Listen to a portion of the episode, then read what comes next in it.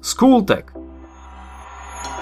Počiatky slovenských dejín Slovania prišli na naše územie počas veľkého sťahovania národov a spočiatku mali veľké problémy s kočovnými kmeňmi a frankami. Naši predkovia zobrali spravodlivosť do vlastných rúk a jednotlivé slovanské kmene sa postupne začali zjednocovať. Dnešný diel z Kultegu bude teda o počiatkoch slovenských dejín po období veľkého sťahovania národov. Prvé vlny Slovanov prišli na územie dnešného Slovenska v priebehu 5. a 6. storočia. Slovania v tom čase obsadili len desatinu nášho územia a žili usadlým spôsobom života.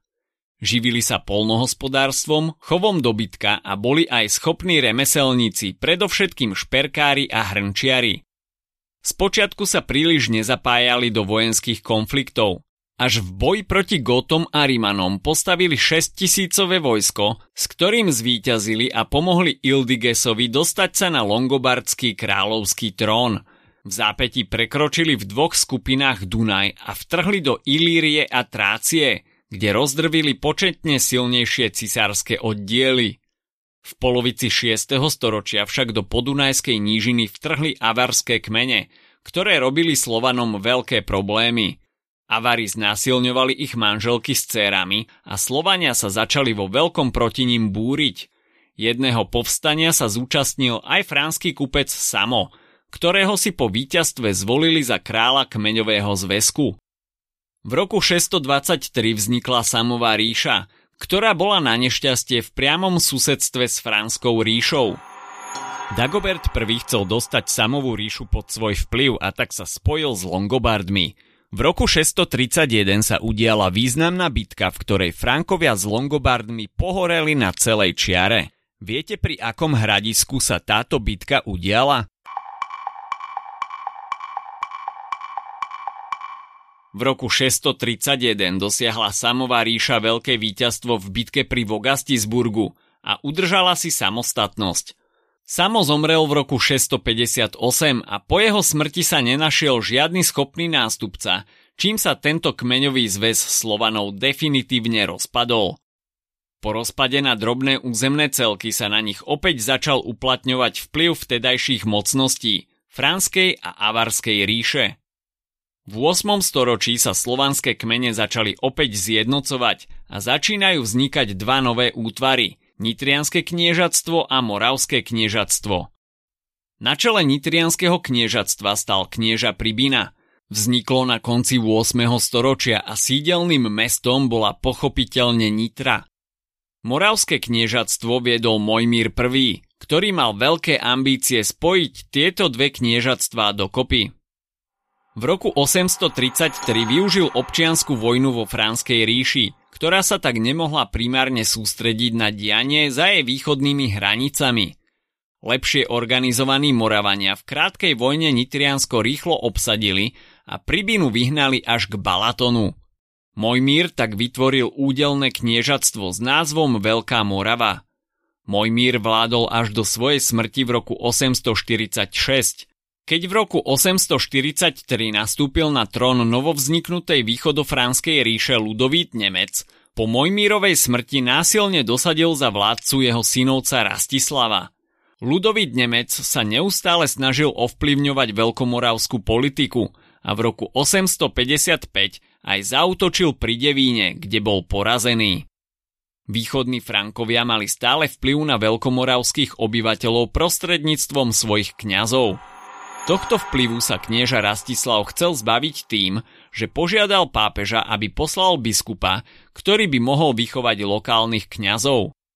Pápež však túto žiadosť odignoroval a tak sa Rastislav obrátil na byzantského kráľa Michala III., ktorý poslal na naše územie solúnskych bratov Konštantína a Metoda.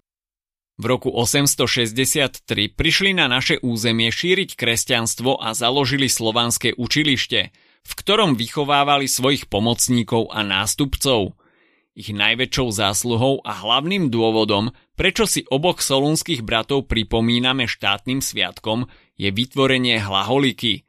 Tá mala 38 písmen podľa malej gréckej abecedy a zostavili aj prvý slovanský spisovný jazyk, staroslovienčinu. Ich misijná činnosť marila úsilie franských feudálov o nadvládu nad Veľkomoravskou ríšou, takže franskí kňazi obvinili oboch bratov pred pápežom z bohorúhačstva. Konštantín preto v Ríme pred hlavou cirkvy obhajoval staroslovienčinu nielen ako jazyk spisovný, ale aj cirkevno-kresťanský. Trojjazyčníci teda obhajcovia latinčiny, hebrejčiny a gréčtiny ako jediných liturgických jazykov našťastie neúspeli. Pápež Hadrian II schválil staroslovenské preklady bohoslužobných kníh a vymenoval metoda za arcibiskupa.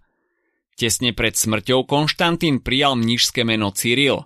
Sviatok svätého Cyrila a svätého Metoda je štátnym sviatkom Slovenskej republiky, ktorý sa oslavuje každoročne 5. júla.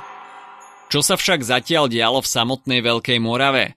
Frankovia na ňu naďalej útočili a po ich opätovnom neúspešnom vpáde Rastislav rozdelil Veľkú Moravu na dve časti. Celú východnú časť dal svojmu synovcovi, pod vedením ktorého neskôr Veľká Morava zažila najväčší rozmach. Viete, ako sa volal? Rastislavov synovec Svetopluk v roku 870 prešiel na stranu nepriateľa a uznal východofránskú nadvládu nad jeho územím. Veľmi tým pobúril strýka Rastislava, ktorý sa ho pokúsil zajať. Miesto toho však Rastislava zajal Svetopluk a odovzdal ho východným Frankom, ktorí ho oslepili a uvrhli do väzenia. V roku 871 vypuklo veľkomoravské povstanie pod vedením kňaza Slavomíra, ktoré chceli Frankovia potlačiť za pomoci Svetopluka. Ten ich ale zradil, Frankov porazil a stal sa novým vládcom Veľkej Moravy. Svetoplukovo víťazstvo znamenalo definitívny koniec akejkoľvek východofránskej nadvlády vo Veľkej Morave. V roku 874 podpísal s ľudovítom Nemcom Forchheimský mier a začal najväčšiu expanziu v histórii Veľkej Moravy. Postupne obsadil Čechy, Lužice, Sliesko, Vyslánsko a Potisie. Bulhári sa pokúšali dobiť späť svoje územia v dnešnom východnom Maďarsku, no nepochodili a navyše Svetopluk pripojil k Veľkej Morave aj Panóniu.